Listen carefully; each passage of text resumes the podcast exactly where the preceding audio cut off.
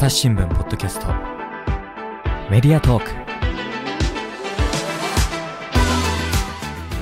前回の続きからお送りします。あとその自然の音、人間が作り出した音は嫌っていうところで言うと、もう一つ、あの、震災の時に、坂本さんが津波で被災して使えなくなったピアノで演奏するっていう時にですね、訪れた時に、その、まあ、水が、塩水が被ってたりして、まあ直すのが難しいとも言われていたんですけど、まあそもそもピアノっていうのは調律って言ってこう、音がなんですかね、ちゃんと出るように、というか、その音になるように調整されたものなんですけれども、その津波の結果、その調律が崩れてしまった音を聞いて、それがすごい素敵な音だというふうに表現されていてですね、それもすごく印象的というか、その、まあ、人間のそのいいというところに当てはめたのが調律であって、それから解き放たれた音だって言ってたのも、すごい印象的だなと思いました。うんうんうん。ああ、そうですね。うん。だから本当に坂本さんそういう意味ではこう、なんて言うんでしょう。自分が考えたこととか、それこそ思想っていうものをこう、音に変換できることを信じて疑わなかったというか、なんていうか、そ,、ね、そこへの、うん、ですね。本当そうですね。確か思想という意味で言うと、あの、上塚くんが以前取材した記事とかの中でも、僕はみんなで頑張ろうみたいなのは生理的に嫌いっていうような言い方もされてたりとか。あ、そうですね。はい、あ、それは私の取材ではなかったんですけど、え弊社のそうですね、取材で。なるほど。はいはいはいはい。そうですね。で、なんか確か、もともとちょっと思想と重なる部分かもしれないですけれど、確か以前何かの記事で読んだんですけれど、ワーグナーですとか、昔のあの、クラシックの作曲家で、あの、ナチスドイツが戦意高揚のために音楽を、ね、はい、利用した事例がありますよね。えー、それがすごく、あの、坂本さんの中で、あの、とても、うん、あの、受け入れられないことだったと伺っていて、うん、で、そのな、その中で、なんて言うんでしょう、自分自身の、あの、音楽を突き詰めていこうと、うん、あの、そういう誰、な、誰かのために音楽を活用するとか利用するとか勇気づけるとかそういう言葉ではなく、うんうん、あくまで音楽を突き詰めていこうというふうに考えておられたようで、えっ、ー、と、2005年9月10日の朝刊に掲載されていた坂本隆一さんからあなたへというコラム。こちら私すごい好きだなと今回記事を読んで思ったんですけれど、一節紹介しますと、なぜ人間は音楽を聴いたり、歌ったり、演奏したり、作ったりするのだろう。僕たちホモサピエンスの先祖はいつからなぜ音楽をやるようになったのだろう。これは僕が音楽の勉強を始めた10代の頃から抱いている疑問です。が、53歳になった今でも答えはわかりません。おそらく死ぬまでわからないのではないかと思いますが、人間が音楽をやるという事実は変わりませんと。そして、中略しまして、よくこんな言葉を耳にします。A さんのこと、音楽が元気をくれた。B さんの音楽で癒された。本当にそんなことがあるのでしょうか音楽はビタミン剤のようなものでしょうかそれが音楽をする目的でしょうかここでも僕は疑問を感じるのですと言っていらっしゃるんですよね。これは本当にずっと問い続けた問いなんだろうなとこの記事を読んだ時に本当に思いましたし、うん。で、さ、この後さらに、波長長のような音階も3拍子とか4拍子という表紙もドミソとかレファラなどの和音も300年前バッハが使っていたものと同じです。これらは誰が作ったものでしょうか？未来英語変わらずに使い続けていると、いつか使い尽くしてしまわないのでしょうか？同じ音階や和音を使って一体どれだけの音楽が作れるのでしょうか？それは計算できますか？そもそもこれらは長い時間をかけてヨーロッパで発達し、明治維新の後に日本に輸入されたものです。その時日本の音楽は遅れたものとして禁止されてしまいました。ですからそれ以降私たちは知らずに音楽的にはヨーロッパ語を喋っているのです。これは不自然なことではありませんか？と言っているわけなんですけれど。これドミソまで否定するっていう、ね、もうそもそもイロハにホヘトだったわけですよね。うん、あの、はい、昔の曲、あの、の形、うんあ、あ、あいろはにほへとというか、関数字か。あの、桜桜とかだと、七波、七波、那覇波、那覇なろとか、そんな感じで、あの、振ってたわけですけれど、それを全否定していいのかとか、もうすべてずっとこのコラムこ問いが続いていて、すごい印象的なと、コラムなんですけれど、それを本当に生涯やり続けた方なんだろうなとは私自身も思っていますね。というわけでちょっと紹介いたしました。はい。あと、坂本さんの亡くなった時に、あの、ええ評伝書かれた、ええで、そこでも、あの、思想すら表現っていう風な形で書かれていて、そねそれもすごく印象的だったんですけれども。ああ、そうですね。まあ、脱西洋的なものであるとか、あるいはちょっと、まあ、せ戦争が起きた時とかね、いろんなものっていうのをこう、音にできるんだ。先ほどの時間についてもそうですし、そういったものを、音っていう芸術に落とそうっていう芸術家って、まあそんなに多くないとは思うんですけれど、いろんな方法があると思うんですけど、別に喋ってもいいですし、まあまあ、音に何とかしようっていうのが 面白いですね。音の可能性をどこまでも信じてたんだろうなとも思いますしね。うん本当ですね。で、この話戻るんですけれども、連載で取材後期も城塚さん書かれているんですけれども、ね。ええ。結構赤裸々に感想が綴られてるなと思ったんですが、ええ。結構まあ連載では割とこう音楽的なことに結構し、まあ絞ってしまった部分もあって、坂本さんのまあ社会運動に関して、社あるあるいは社会的な発言に対して、っていうことに、まあついて、まああんまり語ってなかったなということもあって、まああのちょっと記事を書いたんですけれども、そもそもまあ私、まあ坂本隆一さんっていう存在は結構やっぱり社会運動のイメージ、まあももともとやっぱりその中学生ぐらいから結構あ、まあ強くてですね。で、自分がまあ下北沢という東京のところに住んでいったことがあったんですけれども、そこでこう、まあビラを受け取って、で、まあ駅前にあの道路、大きな道路を通すのが、なんかいいとか悪いとかって話があるんですけれども、そこの署名の、まあ筆頭に坂本隆一さんの、まあ反対署名ですね、道路を通すことの、の、あの、名があったのを覚えていてですね。で、まあ、どうしてニューヨーク在住なのになんか、自分の街の 道路の話に関わってるんだろうと言って、まあ、うーん、そんなに、どまあなんでなんだろうなと思っていてですね。で、その他こう、まあいろんなところでこう、あの坂本龍一さんっていうの名前が結構、いろんな署名運動とか反対運動とかでこう、まあよく目にしたんですけれども、で、えっと、それが、に対してまあ私はちょっと違和感があったというか、その、まあ結局、その音楽で得た名声とかっていうのをこう別の、その、まあその社会運動とかに単に使っているようでもあってて、かつなんかあまりにその広範な、すごい広い範囲のあの活動に参加してるので、なんか、うん、その、まあ一つの運動に何かっていうわけではなくて、言い方はあれですけど、こう、うん、まあ左翼の 人たちとか、なんか、そう、左翼運動みたいなものっていうのに、こう、全面的になんか乗っかってるようなイメージもあって、そこにちゃん、その深い思考があるのかなとかっていうことをこう、違和感を感じていた時期があったんですね。うん。ただ、その音楽担当になって、こう、まあ、坂本さんに、まあ、実際取材の機会があったりとか、あるいは、まあ、まあ、やっぱり社会運動にどういうふうに取り組んでるかっていうことを、まあ、改めて、つぶさに見るとですね、一つ一つの、こう、ことにものすごい、こう、深く関わっていくというか、あの、うん情熱を注いでいくというか、だからちょっと自分のその理解が、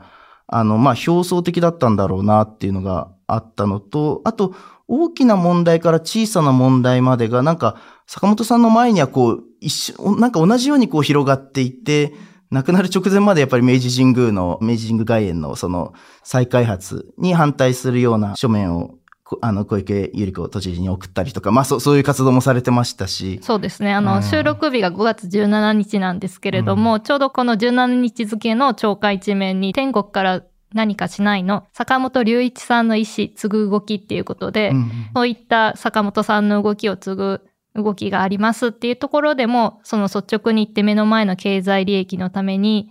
100年かけて守り続けてきた貴重な神宮の木々を犠牲にすべきではありませんっていう、その先ほど、城塚さんがおっしゃっていた手紙を書いたっていうのも紹介されていますけど、うんまさにこれもそうっていう、それですよあね。、そうですね。で、あの、ご本人も、実はまあ割り切った形で、ご自身の名前を利用していってですね、そう、まあ、はあの、発言として、これは、あの、2017年の、あの、企画展のまあ、小冊子で語ってるんですけど、あの、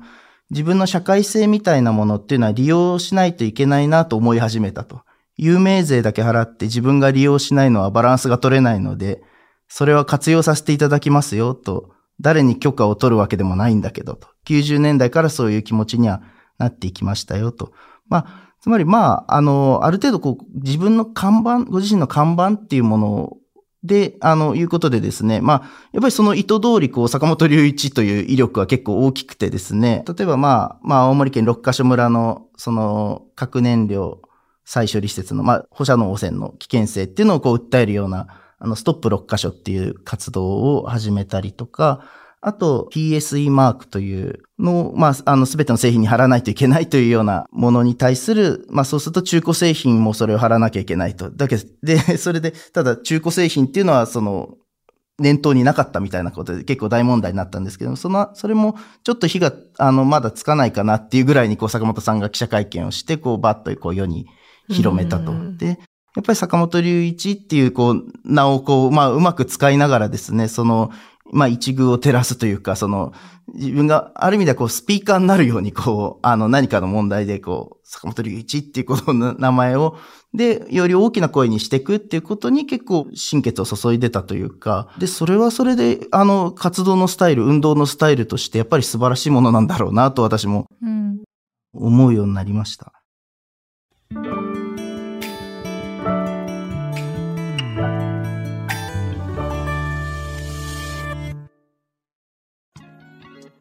番組をお聞きの皆さん、朝日新聞ポッドキャストには他にもおすすめの番組があります。新聞一面じゃなくても大事なこと、SDGs を話そう。月曜から金曜日まで多彩なテーマをお届けします。どこかの誰かの人生の匂いがする番組とリスナーさんから好評です。SDGs を話そうで検索してみてください。それはあの、最初デビュー当時 YMO の時には、そのメディアに消費される自分は嫌だったと思うんですけれども、そういう形で環境のためとか地球のためっていうところに名前を、自分の名前を使われるっていうところは、すごく積極的にやっていたっていうこと、ね、そうなんでしょうね。その消費されるのは嫌だけど、まあ自分でなんでしょう、消費してもらうために燃料を投げるのはまあいいというあれだったんでしょうかね。うん。うん、あと、なんか先ほどおっしゃってましたけど、なんか地続きで全て一緒の目線でみ、あの、問題見てらっしゃるっていう話で、なんかこれも、ああ、なるほどなと思ったんですけど、2006年5月9日の青森鍵盤なんですけど、はい、そのストップ6箇所を始めた理由として、記者の方からご自身のブログに、試運転開始前から青森県産食品を守れと書き込んでいますっていうふうに問われたときに、娘の美優が青森生まれで青森とは縁があります。知人もおりますし、日本の縄文文化に興味を持っていて、何千年前の古代に農業が営まれていた豊かな自然もある。広い意味で環境の問題が気になっていて、その一環ですというような答え方をされていて、うん、で、さらに、あの、2009年の5月15日、週刊朝日の方で書いてらあの、書かれていた特集なんですけど、そもそものその環境問題を考え始めた最初のきっかけは、実は老化なんです。42歳の時、まあ1995年頃ということですかね。急に目が遠くなってきて老眼鏡も作った。それまではすごく元気で体力もあったのに初めて老いを自覚して自分の体のことを考え始めた。多分怪我や病気になった人が考えるのと同じように。自分が口にする食とか水とか空気とか関心を持ち始めたら、それは全部環境だと思うようになった。自分の体と切り離せない。地球と一体なんだと考えてから安全で美味しい食、空気、水を願うようになっただけ。世界一の金持ちになっても環境問題は解決できない。みんなでやらないと。それで10年ぐらい前から外に向けて発信するようにもなったんです。というふうに語っておられるんですよね。本当に地続きの目線で見てらっしゃるなと。うん、で、その一方で、その子供がいなくて一人でブラブラ遊んで生きてたら温暖化してもいいやって思ったかもしれない。でも子供がいて、僕が死んだ後もあいつらが過酷な生活を強いられるのはかわいそうだなって。そういう気持ちもあるから僕は環境に向き合っていくのかもしれません。というふうに語っておられて、基本的には家族への目線だとか、あの、自分自身の周りの、あ自分のことだったり、自分の近しい人だったり、その目線から、あの、環境問題だったら、社会問題だったりに意識を持つようになられたんだな、というのが、今回本当に特に思いましたね。あの、亡くなった後に、まあ、あの、まあ、著述家の佐々木敦さんという方に取材をしたんですけれども、その方も同じようなことを、あの、おっしゃっていてですね。で、まず、まあ、人間にはこう、自分が死んでしまったら終わりっていう考えと、自分がいなくなった世界に対してどういう責任を負うかを考えるという二つの思考法があって、坂本さんは、えっと、まあ、まず明らかに後者だった。つまり、まあ、自分が死んだ後の世界っていうのにも責任を負うべきだと考えていたと。で、その動機となったのは、やっぱり子供とか孫とか周囲の人々であっただろうと。で、えっと、彼の運動や自然、地球に対する思いは、まあ僕からすると博愛、博愛主義とかの博愛ですね。ではなくて、むしろある意味では個人主義が極まって、地球や人類について考えるようになったんだと思うと。つまり、まあ自分が愛していた人たちや関わりがあった人たちが、まあ自分がいなくなった後も平和で幸福であってほしいと。で、不幸、えまあ、あの、不幸で悲劇に見舞われてほしくない。で、そういった感情的な部分が、まあ、まあ、要するに身の回りの部分とかっていうのがこう、人類全体とか地球全体にまで拡大されて、ああいう発信の仕方になっていったっていうことを言っていてですね。うんうん、そのあたりって面白いなと思いますね。その、うん、一番こう、近視眼的なところからこう、広がっていって、な、なんか遠くまでがこう、一体になってこう続いてるというか、うん、境界なく続いていくか、ボーダーレスになっていくっていう感じですかね。本当ですよね。先ほど紹介した、これ、あの、べあの、2005、えっ、と、2005年のあの記事の中でも、また反戦に、反戦につながるようなメッセージをちょっとされていて、あの、4年前の9月11日、ニューヨークという街から音楽が消えてしまいました。こんなことは生まれて初めての体験でした。人はあまり驚いたり恐怖を感じたりすると音楽ができないようなのです。その時は僕は思いました。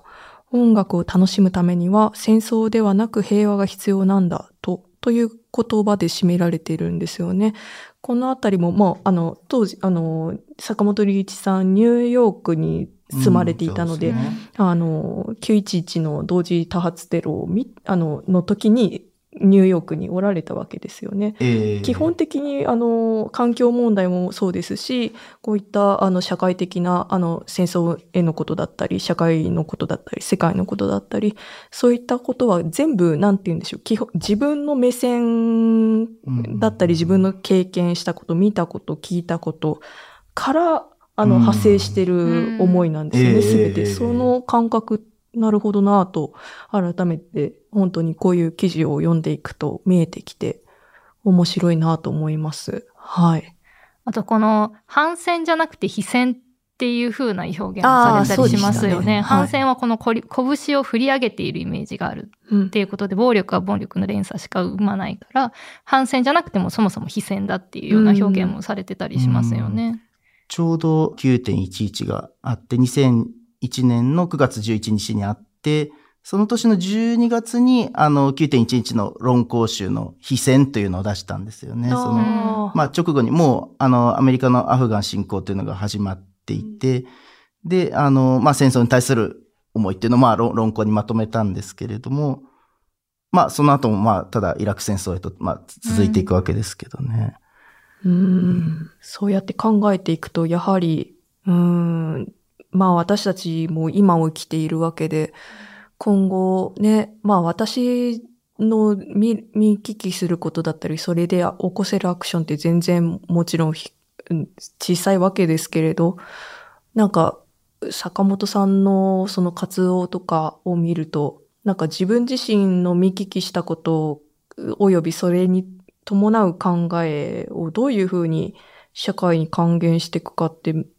問われてるような気もしていて、うん。もう私自身の思想、心情が全く坂本龍一さんと一緒かっていうと、そうとは言い切れないですし、あの、もちろん、なんか過去の記事とか読んでも、あ、こういう考え方をするんだ、こういう感じ方をするんだっていうところはあるけれども、その中でもやっぱりどういうふうに自分が生きていくかみたいなことは、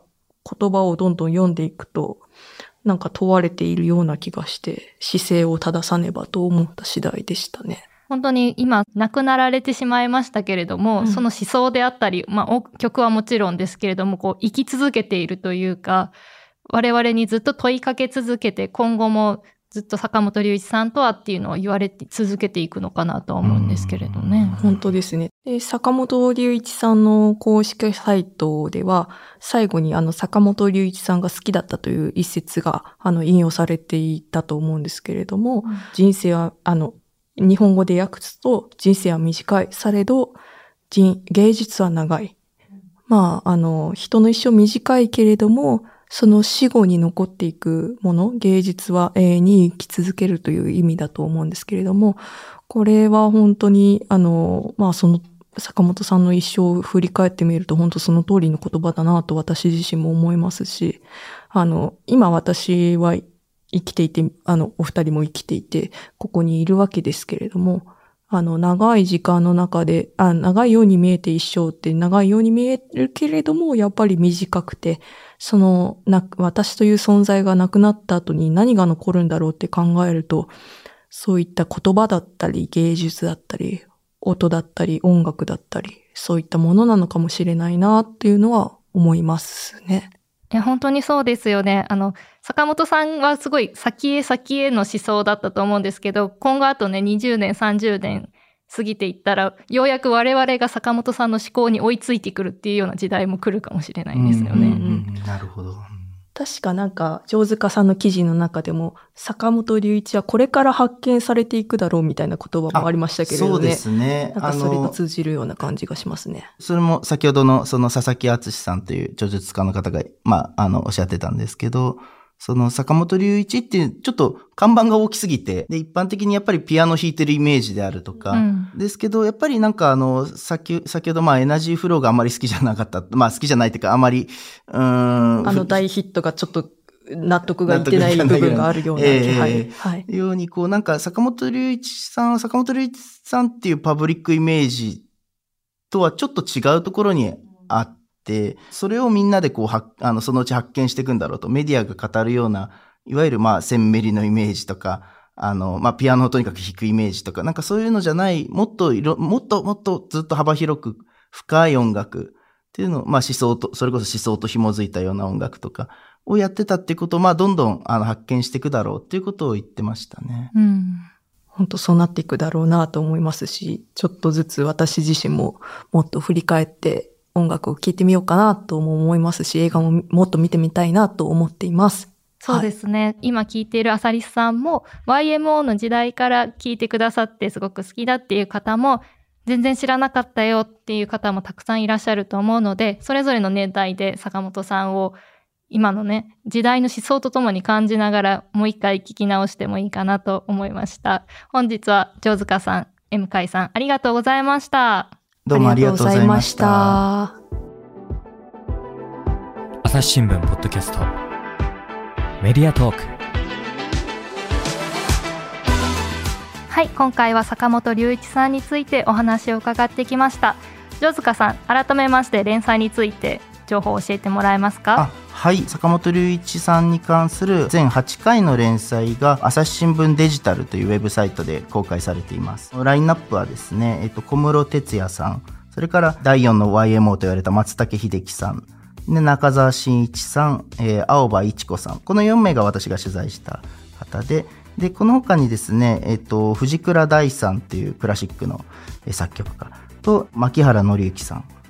シンガーソングライターですね。あと、音楽評論家で伊藤信弘さん。まあ、音楽評論家と学者ですね。あの、湯山玲子さんと伊藤信弘さんが掲載されていてですね。このよよあの4人は、あの、吉田純子編集員と弓永理香記者が取材しています。はい。これもね、またいろいろ読んでいただくと面白いですよね。そうですね。それ、全くまあ別の視点から、あの、それぞれ語って、8人とも語っているのでですね、読んでくださると嬉しいです。坂本龍一って検索すると、朝日新聞デジタルの虫眼鏡のところで出てくると思いますので。こちら概要欄の方にも URL 貼っておきますので、ぜひチェックしてみてください。それから M 海さんも告知がありますね。あ、坂本龍一さんと高谷史郎さん、ダムタイプの高谷史郎さんによるシアターピース最新作のタイムが来年の春上演されます。えー新国立劇場で3月28日から4月24日、京都のロームシアター京都で、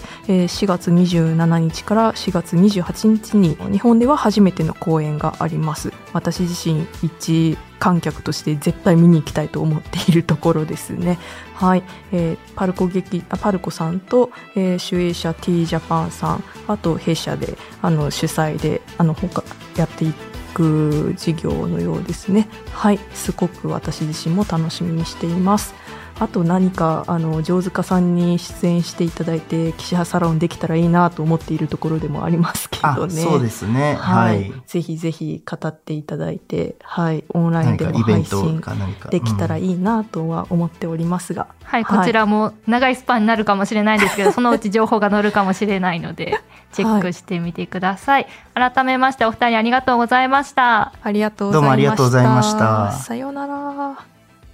最後まで聞いてくださってありがとうございました。今後も番組を続けていくためにフォローやレビューしていただけると幸いです。今回の坂本さん回も感想をお寄せいただけると励みになります。また、朝ポキお便りというメルマガもしております。概要欄の全文表示をしていただくと、最後に朝ポキ情報という欄に登録先の URL を記載しておりますので、こちらもぜひチェックしてみてください。